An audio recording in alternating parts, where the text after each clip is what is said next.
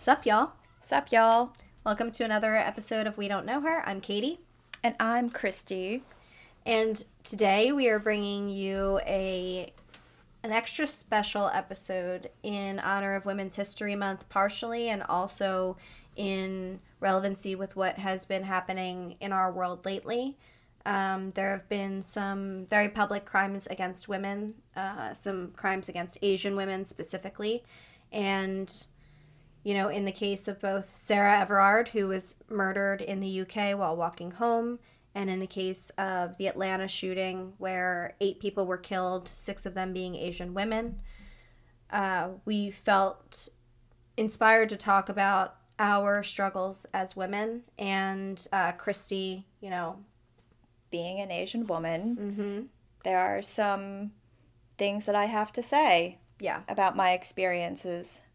So we are here to share them and I think that it's fair to say that it's going to be a loaded episode. So we do want to provide a trigger warning yeah. at the top of the episode for anyone listening who you know, may be sensitive to these topics. We will be talking about sexual assault, racism, and you know, I I think that it's important to just let that be known that you know, we were saying before it can be a little jarring when you start listening to something and you're not really sure what you're about to get into. And this episode in particular is going to be pretty raw for both of us.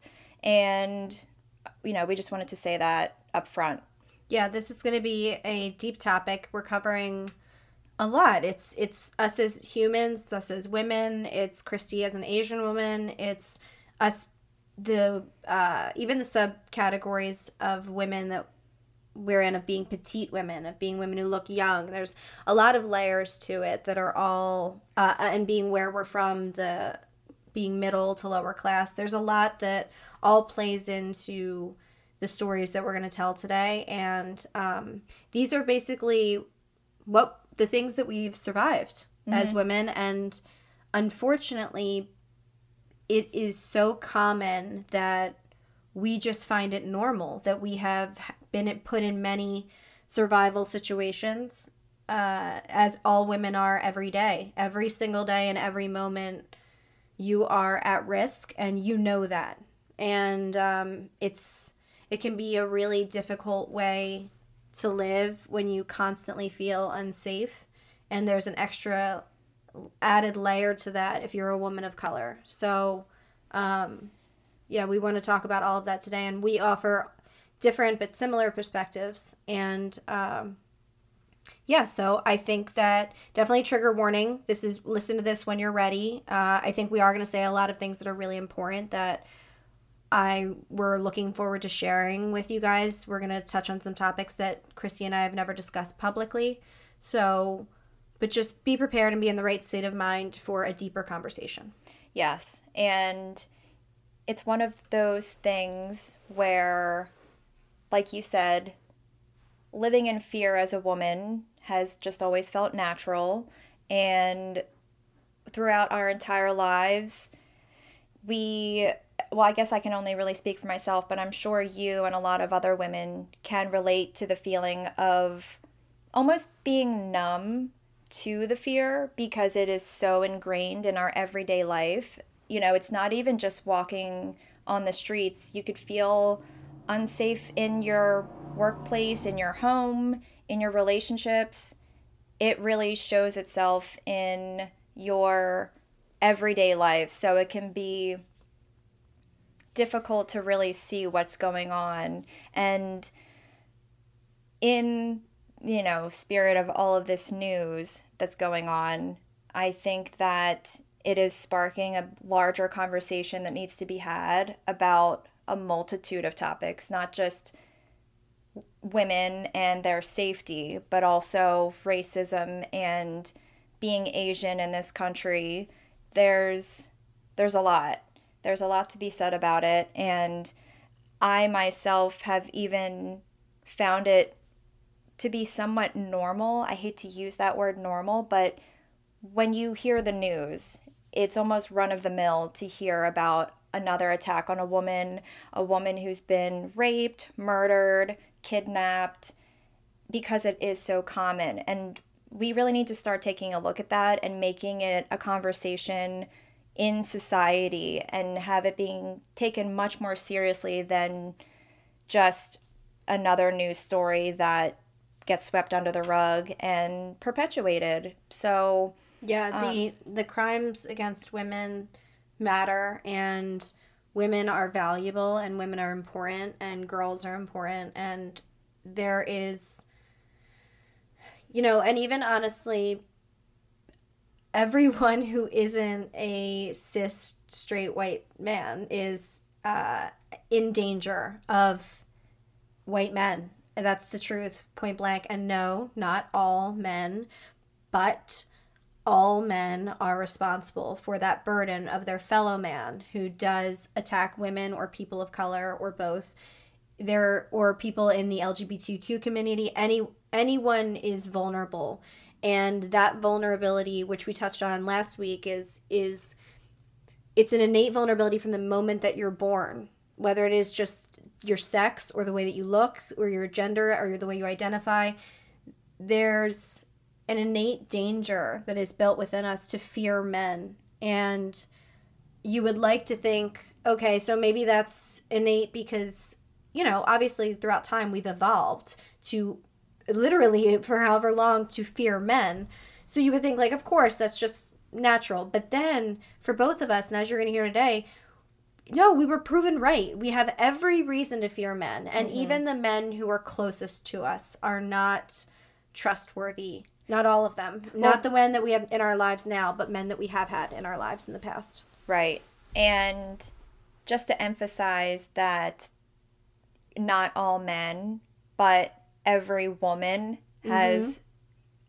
I'm sure a number of experiences where they have felt unsafe or they've experienced harm and it doesn't always have to be physical harm.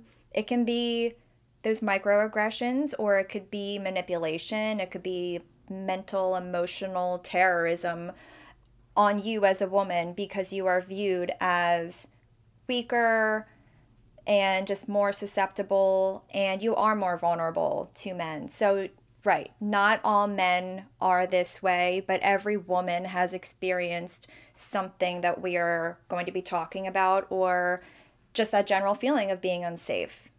Yeah.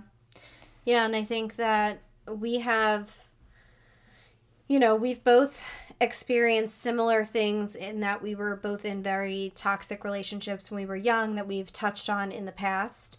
Uh, Christy and I have done, you know, more deep dives on that in other episodes where we've kind of really gone into certain relationships we've had. I, for one, had a relationship in my teenage years, uh, not my high school boyfriend, but I guess my later high school boyfriend. I dated this guy uh, later on in high school and then for a few years after. And he was the one, as I referred to, that cheated on me, you know, every day if he could.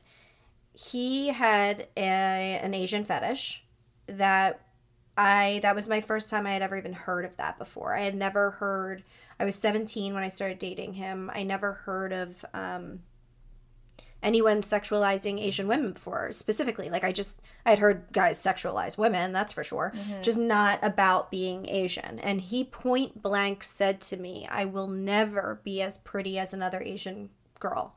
And he of course I mean he knew you and he Oh yeah. I mean you, of course. That's a detail that we haven't shared and not yeah. for any other reason other than it just didn't seem relevant at the time, but Katie's ex that she's talking about, I I mean, I was 15 when I met him, and it was just through mutual friends from going to shows. And I, it, at the time, it was generally harmless flirting, but I don't really know where his mind was as far as the way that he viewed Asian women at that time. Um, it was very short lived. It never, nothing ever really came to fruition between him and I. And then that once that fizzled out, later on, I eventually met Katie and they were dating and it was really just a minor detail of my life that I didn't think much of but but I do remember when you were dating him that becoming somewhat of a known characteristic about him is that he everyone was knew yeah everyone knew that and yeah. uh, still is Yeah. low key. uh, so low key, high key still is. So, um, you know, the thing is, and that I want to differentiate before we go any further is uh, not. I mean, my sister in law is Asian. My I have other family members that are Asian.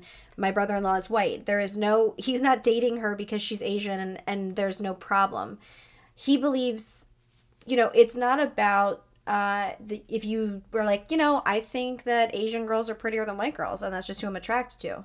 That's not what we're talking about. We're talking about specifically believing that Asian women in particular have uh, are more sexualized, are hyper. You know, well, you can kind of go into. You'd be better explain like what what is that these types of guys believe about Asian women because you and I I didn't even really know how to how to verbalize it. Mm-hmm.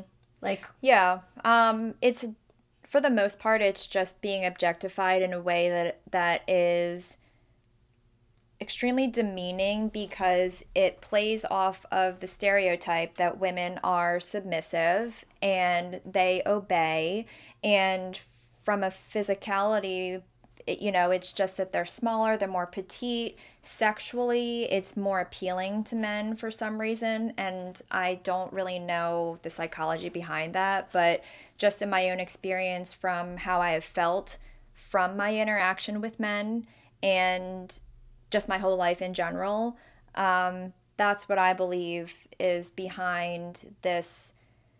I not fetish, but just this novelty to sleep with an Asian woman. It's they're exotic and they're sexy and they're they're just objects. It's really not anything other than just viewing them as a sexual object. And it's you know, you, before we even recorded, we, you and I were talking and we were trying to just briefly discuss how we wanted to structure the episode. And when I was even talking about it, I was still verbalizing my detachment from being an Asian woman, which I will get into later, but that all plays into my experience as a woman in general. It's not that I'm a woman and I'm also Asian. I'm an Asian woman. My experiences with men have been very specific to my race, and not all of them, but I'd say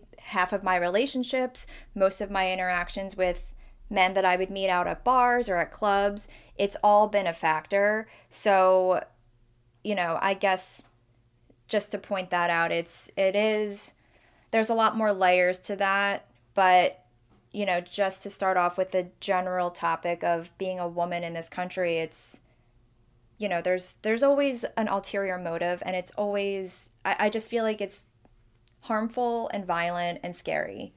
So, um, just to come come back to what you were touching on with your first relationship and when you started to pay attention to these feelings of being female as a teenager, as an adult, how it influenced the relationships that you got into at a young age and what that was like. Um, you know, do you want to just kind of dive more into where that where that progressed or how it progressed? So, yeah, I think that the earliest, some of the earliest memories I have of being uncomfortable as specifically as a woman and realizing, like, of course, as I noted, I had um, some experiences that I'll get into later in the episode in my high school years that were informative uh, and that made me lose trust and have issues with men. But because I was so young, I blamed myself for it, and I didn't see men as true predators until a bit later on. And one of the first things was that when I was 18, I broke up with that guy that we were just talking about for an older guy. Mm-hmm. And that I think I've mentioned on the podcast too is that's kind of how I got out of that relationship was that I met this older guy who won me over and um, at the time was kind of like rescuing me, I thought, from this relationship. But in looking back on it, it definitely was predatory. And I was, I met him when I was 17, when I was with my ex. He waited that whole year until I turned 18 and then immediately pursued me and tried to get me to break up with my boyfriend uh, which I did. And he was just always talking about how young I looked and how attractive it was to him and how, you know, he thought that like Avril Lavigne was super hot because she looked so young. And Well, did you also? How old was he? You were. oh, 17. I'm sorry, I was 18 and he was 27 Mm-hmm. or 28. 27 or 28. Uh, either nine or 10. ten years. Yeah, nine. Yeah, nine or ten. Um, yeah, I know. Yeah, it was about probably 10 Mm-hmm. Uh, which ten years, as you get older, isn't a huge deal. But ten years between seventeen and 27, 18 and twenty eight is a massive deal. Mm-hmm. And looking back on it, I I felt uncomfortable, but I didn't know what it was that was making me uncomfortable. And then I realized after I stopped seeing him and he continued to date girls that had just turned 18 and might still be doing that. Um, that's when I realized that this was like predatory behavior. This wasn't a coincidence that he liked me and I just so happened to look like I was 12 years old. Right. So, and I knew, you know what, at that time, actually, do you remember there was somebody that we knew? Uh, she went to shows. She lived in, in Baltimore, but she was, um, she knew him, my ex boyfriend, and she was Asian and she was a stripper. And she said that she was a stripper because guys loved that she was an Asian who looked like she was like 12 years old. Mm-hmm. And she said she made more money there than any other girl there. And that was another kind of tipping point to me where I was like, so not only is it just that you're Asian, there is the combination of the more childlike you look and the younger you look, the more that men, a certain type of men, will come for you. And Christy and I, I'd like to say we still look young, but we've always looked really, not in like a, oh wow, they're so effortlessly beautiful, but in like a, oh, did you just graduate high Yeah. school? Look, you know? Right. So I think that that's something that we've been kind of unique in, where some girls I think look older than they are. So mm-hmm. men start hitting on them when they're so young, and there's that. You and I attracted a total different type, mm-hmm. which, in my opinion, is sicker, where they mm-hmm. want you to look so young. Um, Right. So yeah, that was like my first kind of that was the first red flag in my mind of like, okay, this person is a predator and that that's a thing that guys like about me. I never knew that. Um, but what do you think around that same time you were dating quote unquote Hills Have Eyes, that's his name on this show. Oh, right. Yes. Uh, we call him Hills Have Eyes. You were dating him. How did that play into the trauma you went through as a woman and as an Asian woman? At the hands of him. Well, he was he was my introduction to everything. He was my introduction to relationships. He was in, my introduction to sex. I was a virgin when I met him. I was I was 16 when I met him and I don't think that we started dating until How old was he when you were 16? He was 20.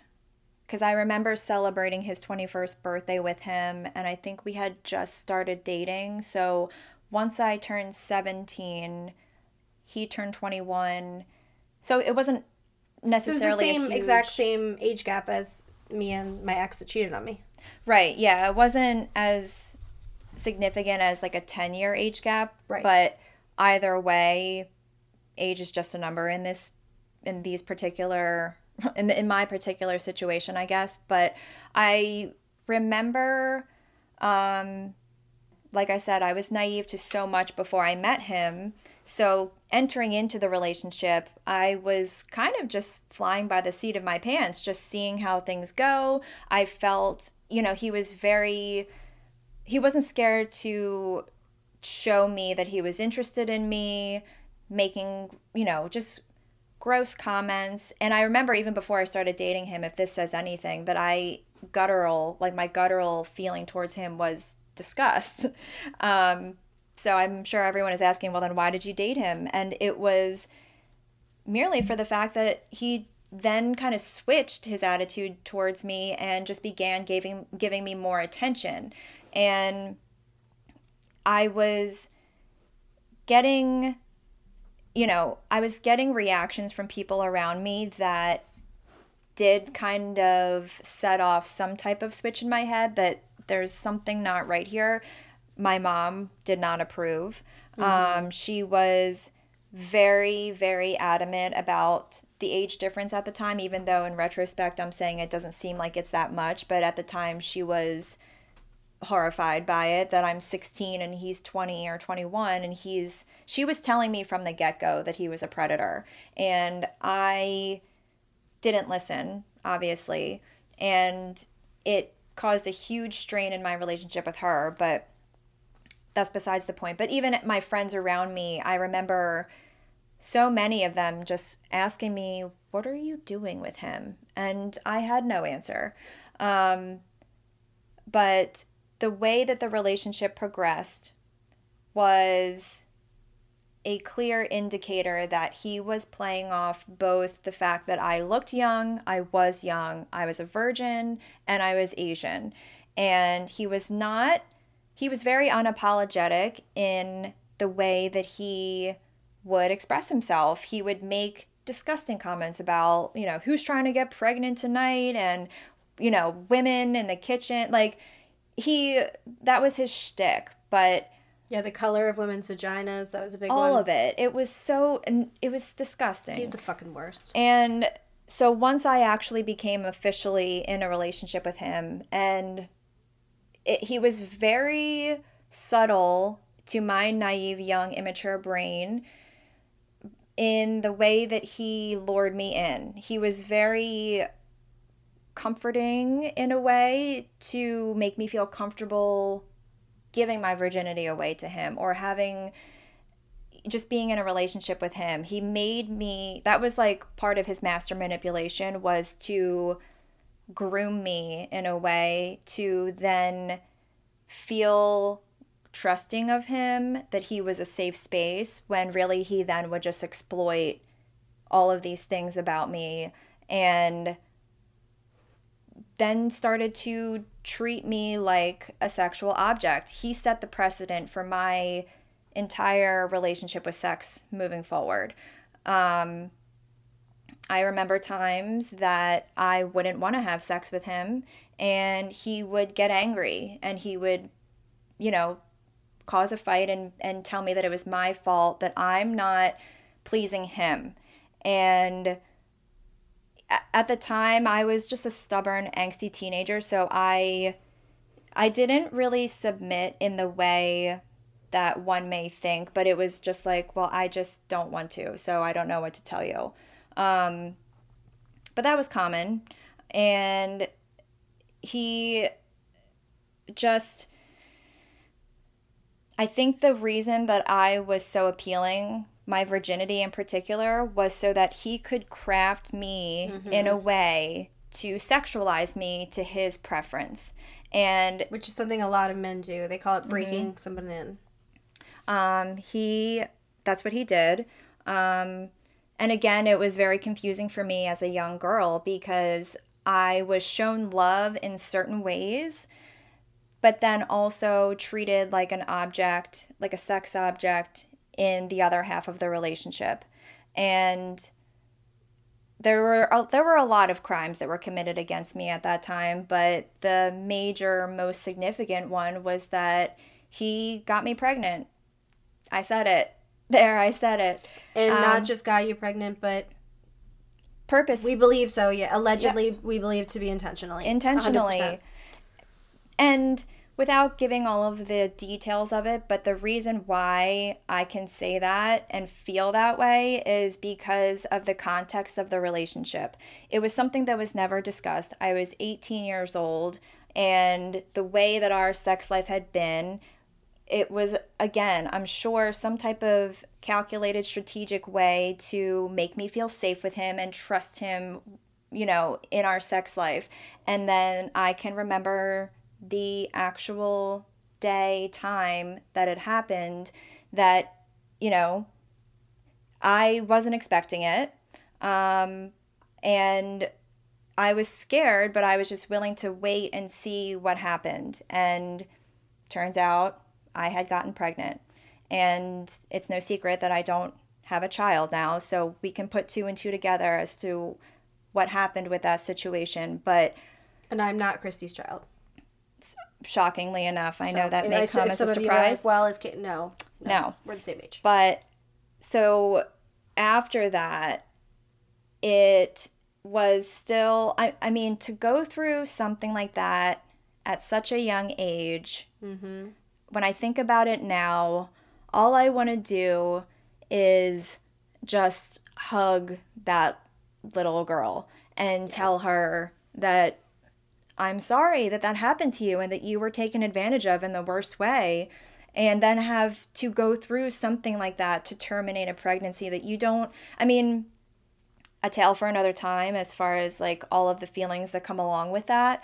But what happened in the relationship after that was he was supportive and he at least portrayed himself as supportive, but then was able to use that against me as leverage in certain times. You know, um, the fact that I took a child away from him and that I did this to him.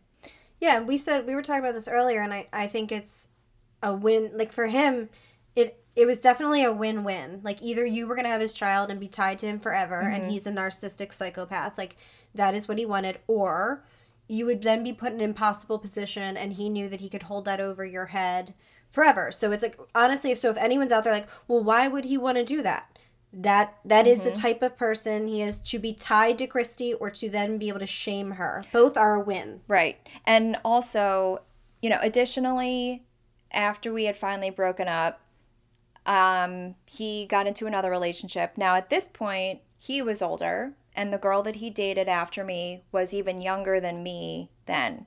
Well, I'm sorry not to cut you off, but he also did have he already had a child when you dated him as Oh. well. That's something to, to note. Right. He did. Yeah. And as far as I know, it was they were teenagers when they had the kid and I think that it was a different situation cuz he was 16 and she was 15, so I mm-hmm. don't know you know where Right. the psyche was at that point about having a kid, but as he got older and then met me and that happened and then obviously continued to get older and then date a girl who was younger than me at the time. She had a kid with him. And from the outside, being in that position, I can only assume why That poor that happened. Yeah. Um, and then they, you know, they didn't stay together. It wasn't like a way to have a happy family together. It was just another way for him to have control over a girl.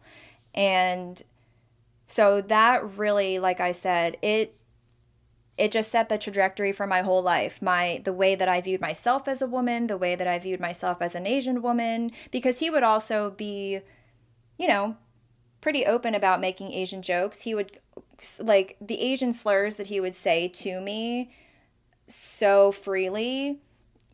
I just even growing up Asian in a predominantly white area, I had already minimized my feelings about being Asian. So even when he was so crude and vulgar about me being Asian, I didn't cause a stir. I didn't speak up for myself. I let it slide. And it was just, you know, another building block of my suppression to who I really was and how I really felt about being Asian. So, already having a whole childhood filled with confusing, shameful feelings around being Asian, and then dating somebody like that who was so rude, um, it just compounded it even more. And Yeah, like emphasized it. yeah, it was an extremely formative part of my life that I'm so thankful that I got out of, but also extremely thankful that I experienced because there was so much to learn from that. And as horrific as it may sound to anyone who's not familiar with these types of situations, I can say that I still remain extremely grateful that I went through it. And and also I'd like to say that as horrific as it is, and this is not to deduct, this is just to let people know that's not uncommon. Christy's not the only person, although that never happened to me. Christy is not the only person I know who was uh who got pregnant intentionally by the guy and the other guys admitted it. So this is not just speculation. Um and then terrorized them when they uh, when they didn't have the baby. So um, this is a it's a common control tactic, and I'm sure, and it always has been from the beginning of time for a man to make sure that a woman gets pregnant so that they are a tied to them, b not as desirable to other men, c like it just keeps going on and on of all the benefits, especially when they know they can just leave and not be responsible for that child if they want to at the end of the day. Right. Um, so, I mean, and it's it's awful and it's horrific, and I think that that's it is it's um it's hard to imagine you know being put in that position and i do think that for anyone who i would just like everyone just to maybe take a moment and imagine if you were in that position what would you do? And you might feel something in your heart that feels something like i can't imagine. And i think maybe always just keep that feeling in mind when people are telling their story or what they've gone through. Um, you have no idea. You have no idea how things happen or why or what goes on between two people. Um, and I think that in that situation, I know that there was a lot of people who knew you guys at the time and would probably be shocked by that. Um, and I'm not because I was there, but you know, I understand that because I was in relationships like that too. And I was in positions like that as well, where I think people would maybe be surprised to know, you know, like I. So, I mean, as your biggest crime against you, it really was. I would consider that sexual assault. Uh, you know what? I, I like, I do. I think that is sexual assault. It was It's- definitely a form, and as I've gotten older, especially like very current, rehashing that traumatic experience. As a full blown adult now, I've definitely been able to see it in different ways that I never knew before. And simply just because I know more about myself, I know more about people in general, relationships, all of that have really helped me look at it in a different lens that makes me feel like I said just so sad for that girl in a way because she was just in a position that she had no control over and she felt very helpless and at the hands of a man who was completely taking advantage of that. Um, and it does raise m- a much larger conversation as far as the people that you are around that you think that you can trust. And there's reasons why women feel very scared and like they can't trust men any man for that matter because of situations like this and it doesn't have to be something so extreme like that but it it happens in so many different ways Well, even I think most women, I don't actually, I should look up what the statistic is, but I know that most women in the US that are murdered are at the hands of a partner. Mm-hmm. It's through domestic violence. It's not, I think when people think of violence against women, they're imagining people just, women getting raped on the street or held at gunpoint or robbed or whatever. And it's like, yes, those things happen, but that is so like the 5%. And the 95% was, it was my friend, my boyfriend, my cousin, my, not my cousin, that's fucking weird. I hope it wasn't your cousin. Oh God! You know what? That's so fucked up. You know what? Yes, there were people that it was your cousin. I'm sorry. Like, Yeah. but there, but it is like your boss, your friend, your coworker, um, and yeah, sometimes even family members. And it is shocking and jarring to to understand that if you are someone who's been lucky enough to not experience something like this. But I know that my I have I've been sexually assaulted twice, and both times it was at the hands of someone I knew. Um, they were both guys were people that were in my friend group um, that everyone liked, everyone got along with, everyone trusted. And, you know, when I was in high school, when I was a junior in high school, I think it was a junior, I went to a football game. I was blackout drunk. I don't remember anything, but then I woke up in a field with most of my clothes off. The game was long over, and um, my friend was next to me and she was trying to cover me.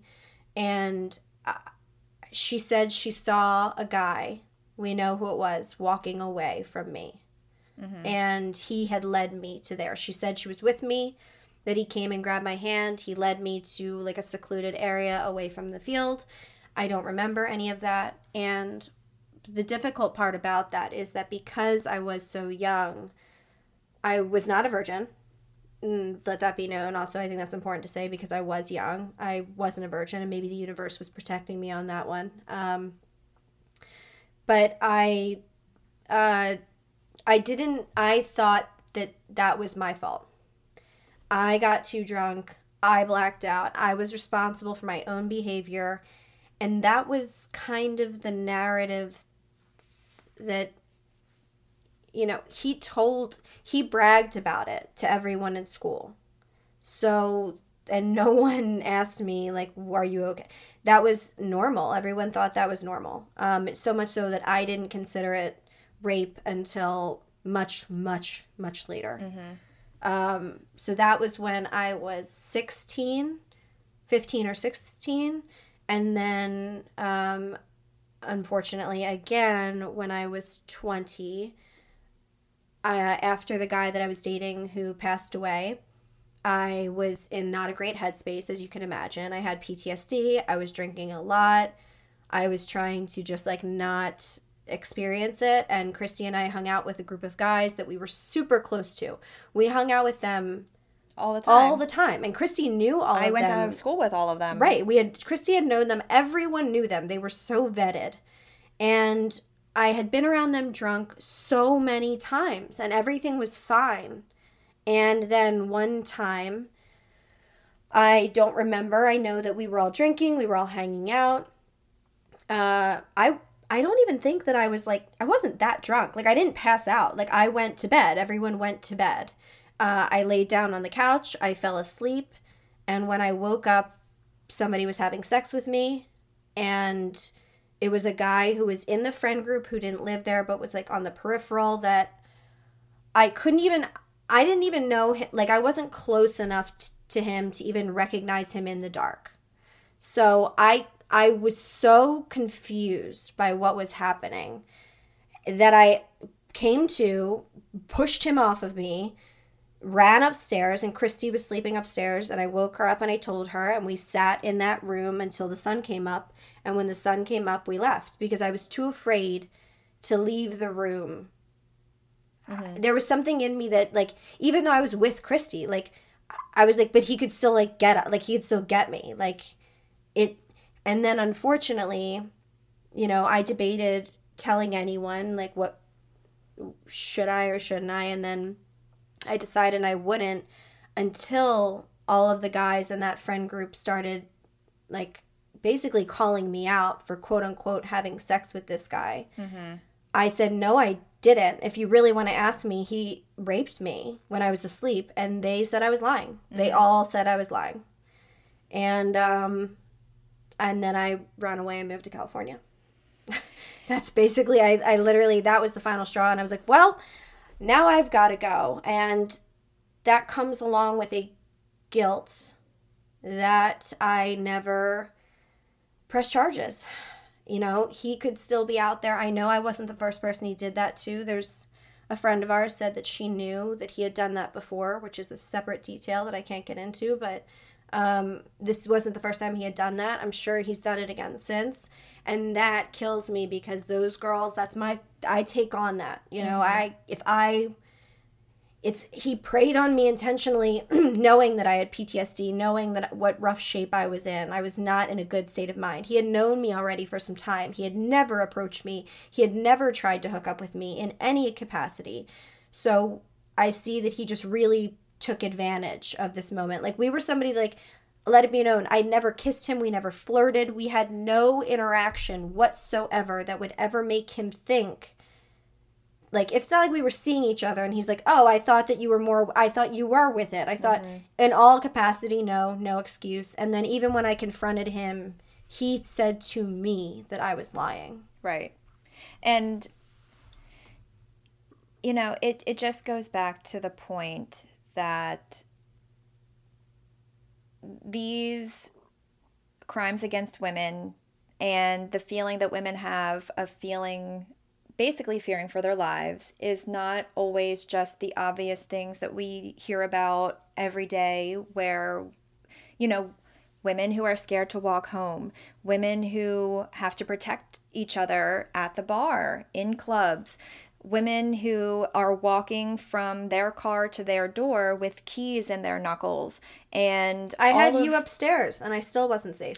all of the precautions that women have to take on the outside, it is not just exclusive to those things. It's not just getting attacked on the street. It can be so insidious that it is in your relationships, it is in your friendships, it's in your friend groups, and just the notion that still plays at large in society today that women are not believed and you know, thank God for the Me Too movement because it is just a normalized thing to not believe women. How drunk were you? What were you wearing? It's it, it always comes back to the woman's fault and it's never focused on the actual problem, which is which are with these sick men who Right. have issues that they need to deal with. And if oh yeah, sorry, I don't want to cut you off. Well, I mean that's that's basically just it's angering. It's so maddening that that is still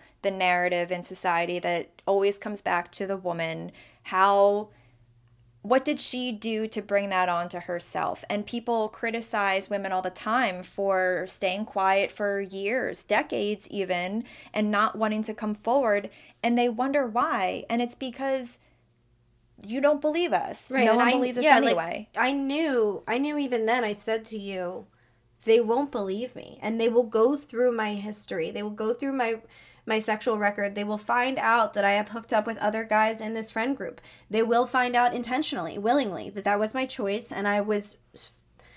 Uh, and it puts you under a microscope. You are. It is a lose lose, and you know if you're listening to this and you're wondering you know, how could Christy just get pregnant? How could Katie just be sexually assaulted twice? Well, because we're human, and we unfortunately, as women, should be on guard 175% of the time, at every corner, at every hour, all the time. And when you're not, when you let your guard down for even a second, you will be violated. Mm-hmm. And we learn that. And unfortunately, we're not, we're humans. Women are human. They can't protect themselves all the time. It is on the men to stop attacking women and people of color. It is on them. Like this, it has to stop. And the questioning of, and that is something that multiple people asked me. How drunk were you? What were you wearing? Mm. Well, what did you expect? What did I expect? I expected to get drunk with my friends and go to sleep on the couch like every other fucking guy in that house. Mm-hmm. But because I was a woman, I unfortunately was sexually assaulted. And my crime was that I got drunk at a friend's house. Mm-hmm. And the other time was that I got drunk at a football game. There were hundreds and hundreds of people at that game. You're telling me everyone there saw me being led by the hand, unable to walk, him basically carrying me into the woods and then walking out and buttoning his pants and not me anywhere in sight, and nobody other than my best friend thinks that's weird. And then when she and I hated him for years in high school after that, and everyone made us out to be bitter bitches. Mm-hmm. And then we were like these assholes, and it's like, oh, let it go, drop it. Like, why can't you just let it go? And there was, you know, everyone in my high school would say the joke, and you know what? I probably said it too. I'm sure I did. Of, you know, what is it? No means no means maybe like maybe means yes and yes means like it we already should or something Yeah. it was something like that or whatever and you know rape and assault and racism just run so deeply through our country and through the men in our country. And no i mean i'm not we're not taking the blame for it anymore. Like we're not doing this. The fact that the cops in you know in both situations of both the atlanta shooting and sarah everard the cops told women in the uk to stay indoors. Mm-hmm. And the cop here said that the shooter was having a bad day. Like, no. first of all, fuck you. like literally fuck fuck you and second of all, it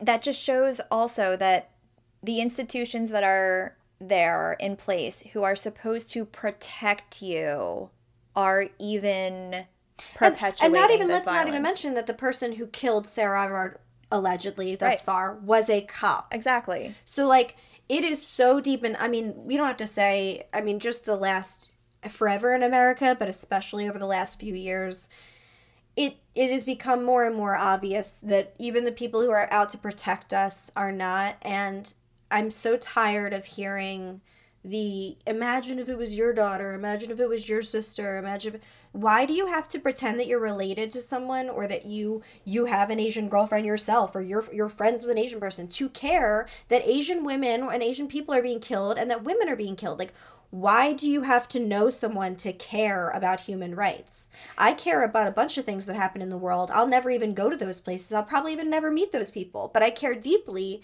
because it's it's a crime and people are being murdered. Well, and in, it's it's one of- assaulted. it is i would say and i am even guilty of doing this myself against even the asian community of not being able to really tap into any empathy because it's not happening to you.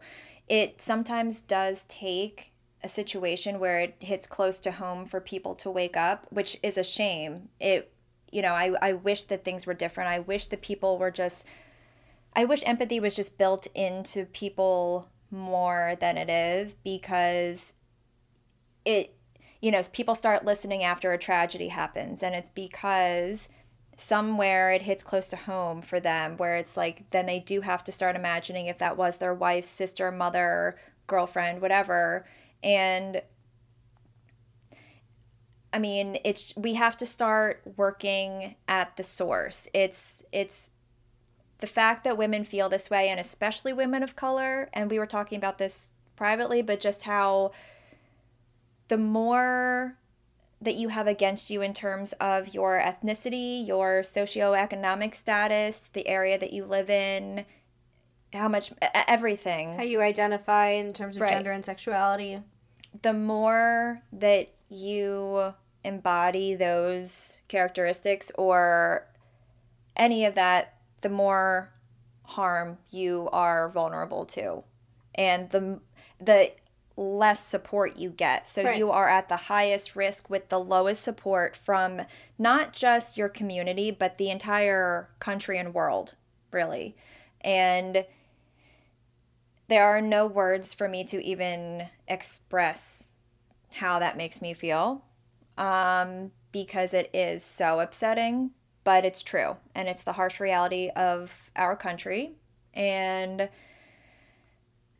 I mean, just bringing it back to why we're doing this episode in the first place is to share these internal experiences that we have that are not really talked about because we as women are supposed to be quiet.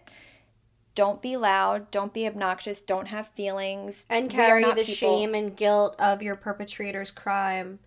In both of our cases, Mm-hmm. we now have to carry the shame and say, "Don't tell that story. It might make people uncomfortable. Don't tell that story. They'll think less of you." Mm-hmm. I, if you want to think less of us because men put us in situations where honestly we're lucky that we walked that we're here. Let's just say that no, nobody killed us. So so far we're doing better than a lot of women, but like if you want to judge us for the impossible situations that we were put into and what has happened to us, then I suggest highly reflecting on your life and the people that you know and maybe dig a little deeper because we are every single person. I'm every woman.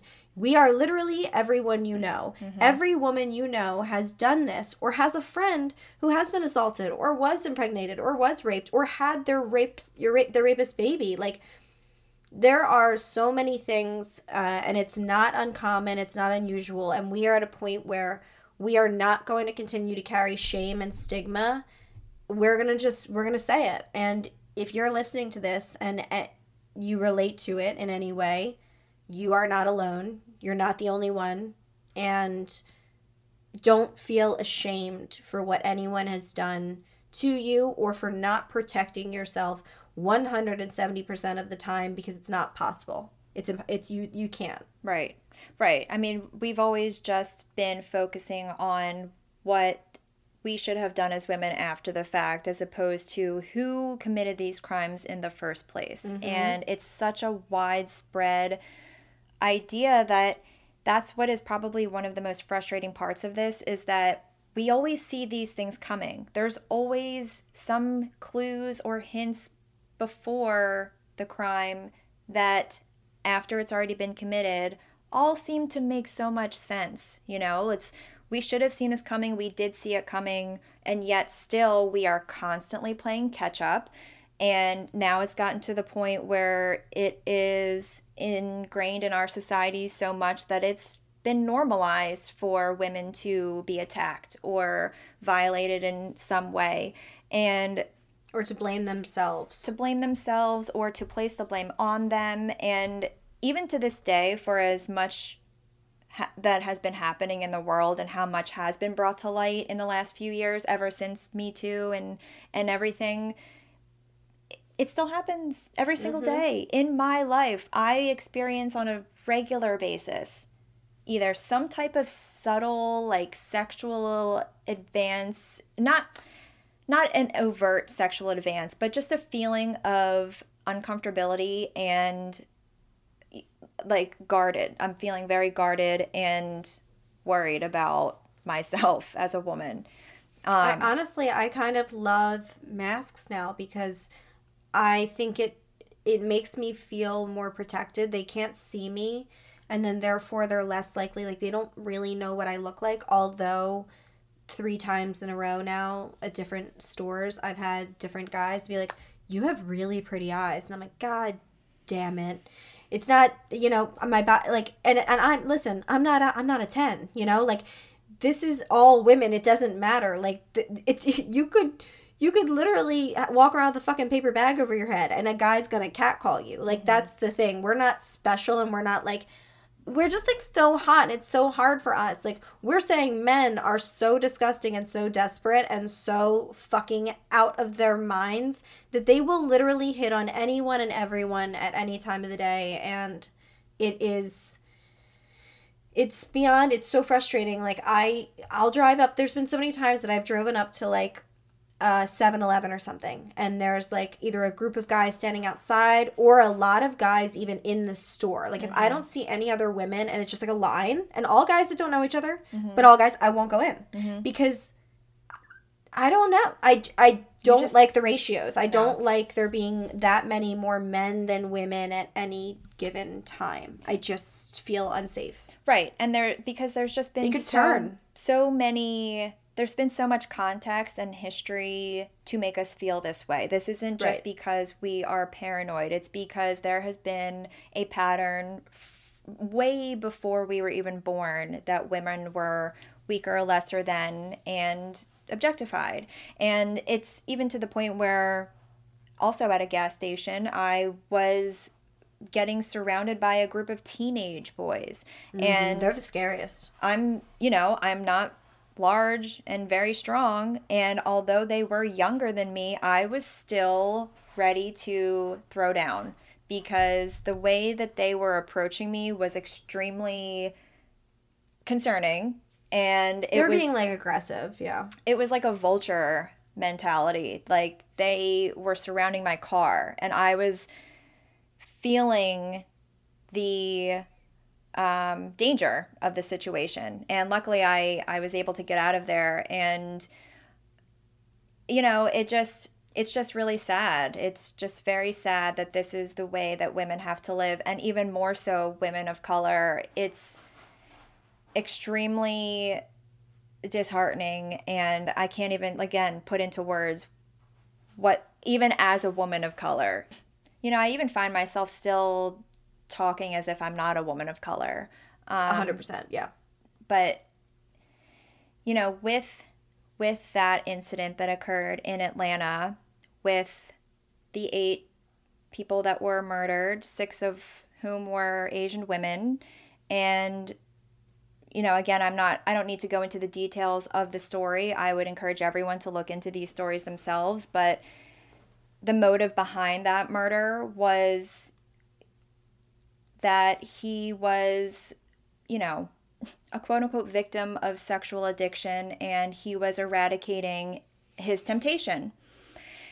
And, you know, that kind of brings me to my next point about being an Asian woman in particular living in America and what that has been like. And it brings a whole other aspect to the fear or the experience um, growing up. And, you know, with that story, I will just say that for the first few days after the news broke, I was still very detached from the story. I felt numb. I felt like as more exposure was being brought to light, especially on social media and attacks on the Asian community in general, I still, it took me up until yesterday or the day before to actually uh, get in touch with my feelings about it and actually cry about it and bring all of those feelings to the surface that I have suppressed for my entire life. And it has just been a really um, enlightening experience in a way, but it's also just kind of made me take a look at what I've experienced and what it's done to me as a person. Um, I think that with Asian racism in this country, it, and this is just my perception, but I feel like it's almost a more widely accepted form of racism in a way it definitely is. It seems much more acceptable to yeah. say things to Asian people, to make jokes about Asian people, to perpetuate stereotypes. And I think that I have definitely tried to blend in more with white people than I have with Asians because of how much shame and embarrassment was tied around that part of my identity. And just speaking, just kind of giving like a brief overview of what my life has been like because I have been blind to it for so long was that I've talked about this before on our body image episode of the first times when I started to experience those little incidents of discrimination that were confusing to me, didn't really make any sense. You know, in elementary school, kids, I mean, kids are dicks anyway, but growing up, there was a lot of kids who were, you know, making their eyes look slanted, asking me why my face looked flat, why your eyes look like that. And it continued on. And I never, again, spoke up. I never showed any type of reaction. I just took it. And it made me want to detach further from being Asian because I almost felt like it was like there was something wrong with me. I would rather not even be Asian just so I didn't have to experience this type of treatment. Um, and then it started to transform as I got older, particularly in my 20s when I started going out to bars and clubs and meeting and interacting with more men. And honestly, even just like within friend groups that I've had, it's always just been an accepted way of, you know, my relationships with people is like that I was even a part of as far as like making Asian jokes or just saying degrading things about Asians because that part of me I just did not want to be a part of. Um, and again, I've talked about before just being hypersexualized and and viewed a certain way from men that um, it's just very troubling the things that people have said to me that I have brushed off and allowed to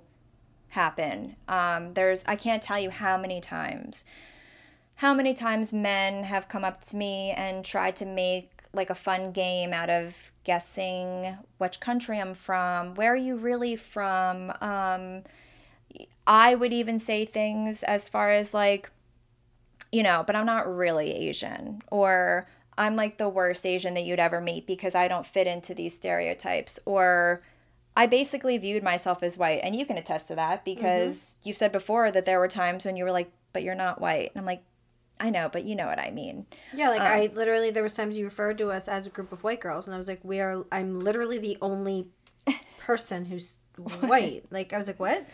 Like Ray, our friend Ray, is really honestly United Nations. I mean, mm-hmm. she's everybody, but she's primarily, I would say, white and black. Mm-hmm. And then you're Korean. I'm Irish. I'm the only like straight up white girl, which I prefer um, because I hate white girls. But and I can say that I'm a white girl. Um, so it's just the truth. Like I think everyone agrees uh, they're the worst. So, but I think yeah, there was a lot of times that you uh, didn't see it that way, um, and I've always been aware of it, I guess, because I'm looking at you. So yeah. maybe that's it, that I'm always looking at you. And I, but I also just like, it's so, it's just part of your story. And even for years, something that I was so much more interested in that I was always pushing you to be like, like, Art, don't you want to know more, you know, or like embrace her, like, you know, like learn more about your culture, like, you know, like feel like where are you from? Like, what is it really like? And you're like, no, nope. Like maybe one like, well, day and I was like, I mean, I just I see it for you, and I do think that it's something that, and I I mean, I just personally find that stuff really interesting. But um, it was yeah. it was I tried to minimize it as much as possible. I ultimately just wanted to feel accepted and a part of a bigger group, and I would do anything um, to feel that way, including diminish my own race. And there were times that I would use it to my advantage because I saw the way that people treated Asian people. So, you know, once, I mean, this is a little bit benign, but I remember even being young with my older brother who's also Korean, and we would be at like a fair, like a town fair, and we would just if we wanted to get in the front of the line or like get closer in the line, like we would just find the closest Asian family and just stand near them because no one was going to question us. And you know, things like that I would use to my advantage. But then also, even in my 20s, once I did start to see that I was this novelty sex object to guys, I would play into that. And it was nice to feel desired. And you know, try to feel close to somebody. So the sex and the just the the notion that I was Asian, it was just something that I used to my advantage in the wrong way. And um, something that even occurred as recent as last year, um, I was hooking up with a guy, or I was seeing a guy that I met off a dating app. We had hung out a few times, and dating in general was just a new, as an adult, like a woke adult, was a new thing for me. But this experience was very telling and very jolting for me because by the third time we had hung out, you know, we hooked up. And that experience in and of itself was it was aggressive. It was jarring. Very i felt very blindsided by it. I mean he went from 0 to 60 i had this very surface level impression of him so i didn't feel i wasn't expecting that. But the degree of how aggressive and forward he was was very traumatic. It just re-traumatized me all over again. And i remember one thing that he said to me after the fact specifically was, Oh, well, you looked like you would be into this, so that's why I did it. I was just. And I just, even at that point, still didn't even really see the connection of how white men view Asian women. And it would be naive of me even to say that that wasn't a part of it, let alone just being a woman in general and thinking that that's what women want because men tend to watch porn and think that that's how you should treat women. Yeah, so it was it was just an experience that even now a year later being somebody who is still dating, I guess, I'm still single, so it's still you know, eventually I will be getting into a relationship, maybe. And these things all come into play. It makes me feel still um, worried and anxious about how potential partners will view me coming into a relationship because it just makes me wonder if they are really getting into the relationship or interested in me for who I am or because I embody some sexual fantasy that they have that is rooted in some type of racism or, you know, just animalistic mindset that is gross.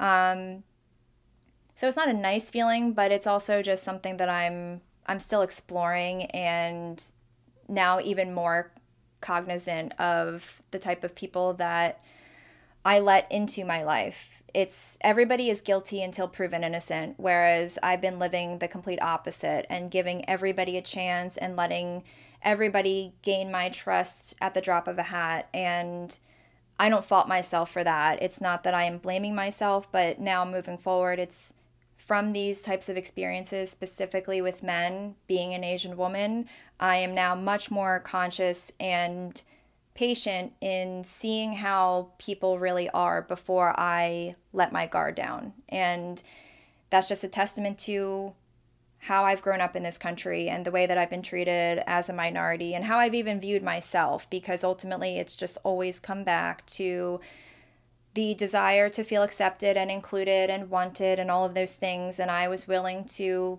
put my safety at risk in order to feel that. And the more that I'm reading about this story in Atlanta, it has shown me that there are are so many Asian women that feel the same exact way that I do, who have had the same feelings, the same experiences, the same suppression of their identity as an Asian woman because they've just always valued blending in more than being who they are and embracing the fact that they're Asian. And that has actually been very helpful because for a while it has felt very unique to just me, but it's now that more women are speaking up, more Asian women are speaking up about how they feel and what they've experienced, um, you know, I'm starting to find solace in it, but it's still a very new, raw wound that I am just paying attention to now. And just to quote our queen Beyonce, but I do feel now like I am part of something that's much bigger than me. Um, so as tragic as this event was, it is hopefully a starting point to have these conversations, start recognizing these issues on a larger scale in society and being recognized for what they really are. Well, and I think there's a lot that's gone on. Asian hate crimes have been up over the last year overall. Um, this is, you know, kind of a for a lot of people, maybe a wake up call, but this is actually kind of a final straw. And this has been happening a lot, and a lot of people are arguing, well, why haven't I seen that report? Well, because it hasn't been a full year and the reports aren't out yet. So there hasn't been a lot of data on the Asian hate crimes as of yet, but more is coming out now. And this is not something new. This is something that happened in waves, just like all racism, for a very long time uh, different waves of it start happening. And this time, I know that I think for a lot of people, it feels it's a lot to take on. Racism is a lot to take on in terms of feeling like, what do I do? You know, what, how do I help? And how do I help the black community, the Asian community, the Latina community? Like, how do I help everyone and be an ally to all communities? And I think that asking people what their experiences have been and having conversations like this with your friends, uh, or even like listening to other people online or reading articles about their experience, is what's so important because you can't imagine. So you have to hear the story, and instead of coming at it with a defensive approach, ask yourself why do I feel the need to defend murderers and rapists and people who attack women and attack people of color? Why is that my innate response when someone brings up that hate crimes are up against Asian people and that we need to take this seriously? Why are there so many people responding being like, "Well, actually that's not true." Like I don't Well, why would you even if your brain goes to that place about women or race, maybe do the work and if you have family members or friends that that's their response when you bring up this news uh, try to share information with them and hopefully play this podcast for them. Let let them hear it from from us themselves. And it's due in large part over the last year to that bag of dog shit that was our president before who incited this violence and created this harmful, violent narrative around Asians because of COVID. And mm-hmm. yes, Asian racism has been around for a very long time. It's been intertwined in media and movies that we see. And, you know, it's again like any other marginalized group has been perpetuated in a way that is false and demeaning. And we've always just been viewed this way. But then when COVID hit, they were told that it was okay by an authority figure or somebody who was in an authority position. He was not an authority figure in my mind, but somebody who is in a position of power who's telling you it's okay to view these people this way, to blame them, to all of these things. So it's just been heightened over the time of COVID due in large part, like I said, to this acceptance and this approval to be this way. And if I'm being honest, it I was one of those people for a long a long time in my life where I have always said, you know, I never really had significant discrimination towards me. I was never physically harmed, I was never jumped or any of those things that seem like the only crimes against minority groups. But by having that mindset and even verbalizing it and turning a blind eye to hearing about discrimination towards Asians, I was still, by being silent, almost justifying the behavior and justifying the racism and because I just valued the the wrong things. I was like still feeling like if I played into these Asian jokes, if I made fun of myself, if I even made fun of other Asian people, then I would be viewed as like a cool person.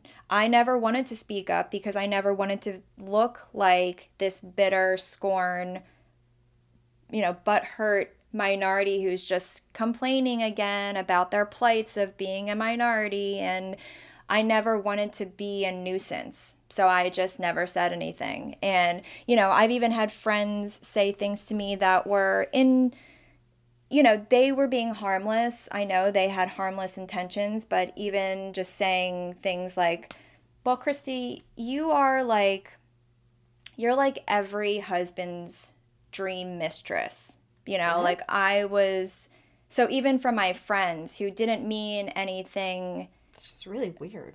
Yeah. Like, just like, things like that where it still kind of played into my mindset of like oh well that's just all who i am you know i am just i am just here to be sexualized and that's how i should feel valued and um it really like i said just to show how much i've been suppressing all of these feelings and minimizing them and it's really just then made me numb to any type of injustice that goes on. And I now, the more that I've been reading, the more that I've been hearing other people's stories, have really helped me a lot um, come to terms with my identity and yeah.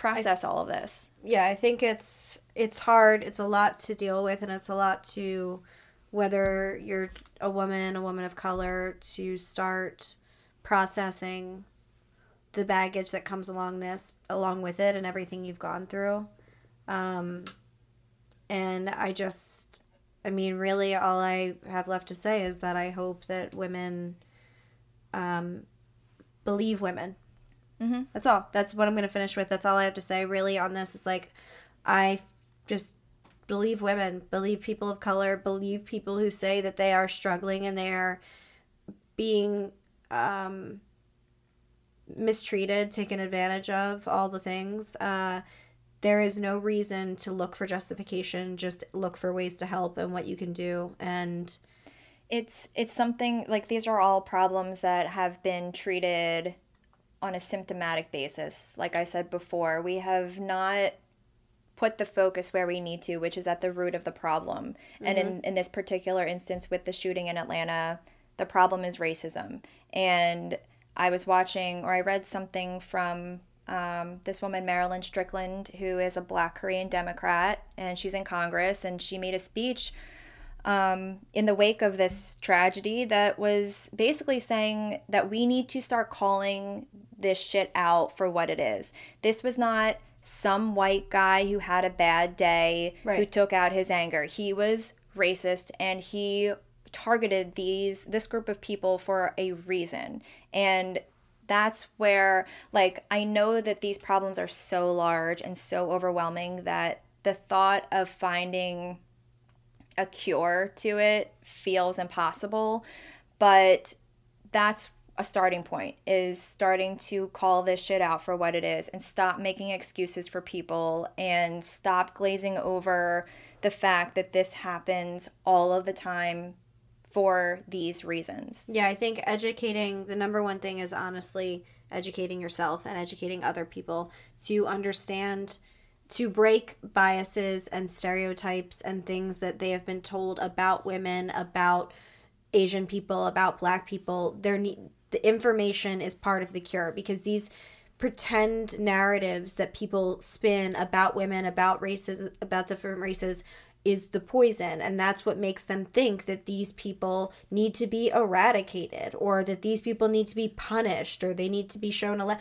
or whatever the fuck. It's this disgusting misinformation. So start by honestly educating yourself. Take a look at the statistics on all of it. Look into all of it. Spread the information and then on the other hand call it out when you see it. Do not tolerate it in any capacity.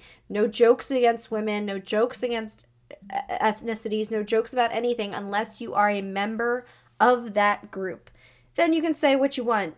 Honestly, you have free rein. But otherwise, you can't, you don't have the right to joke around about somebody else's experience on this planet. It is not fodder for you to just make light of and uh, you know, it's it's disgusting and um we are I want to end on a more positive note in terms of that we are here to believe we believe you. Whatever you've gone through you can message us on instagram. You could dm us and tell us what you've gone through. We don't have to respond. If you want to end it with you don't need to respond. I just wanted to tell somebody. You can yeah. do that too.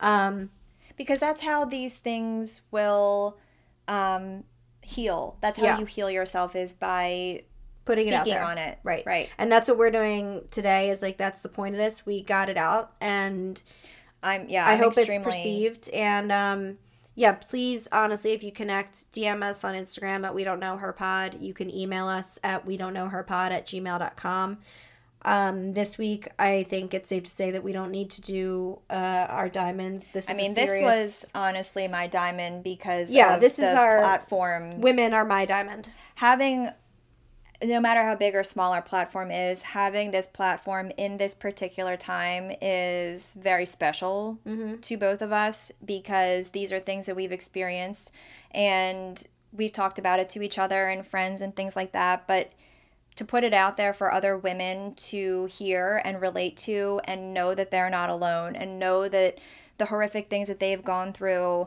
are not unique to just them. And um, I think that you know, having not done the work or not having this platform, I'm not sure how I'd be able to process it, but I'm sure I'd find a way. But this this particular way of expressing our experiences, I think is I mean, I'm just extremely grateful. I'm just so I hope that this will help somebody.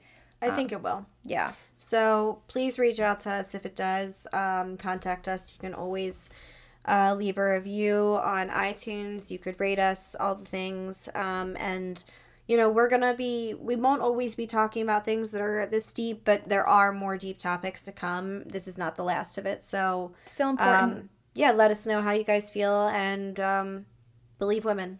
Yeah. All right. Peace. Bye.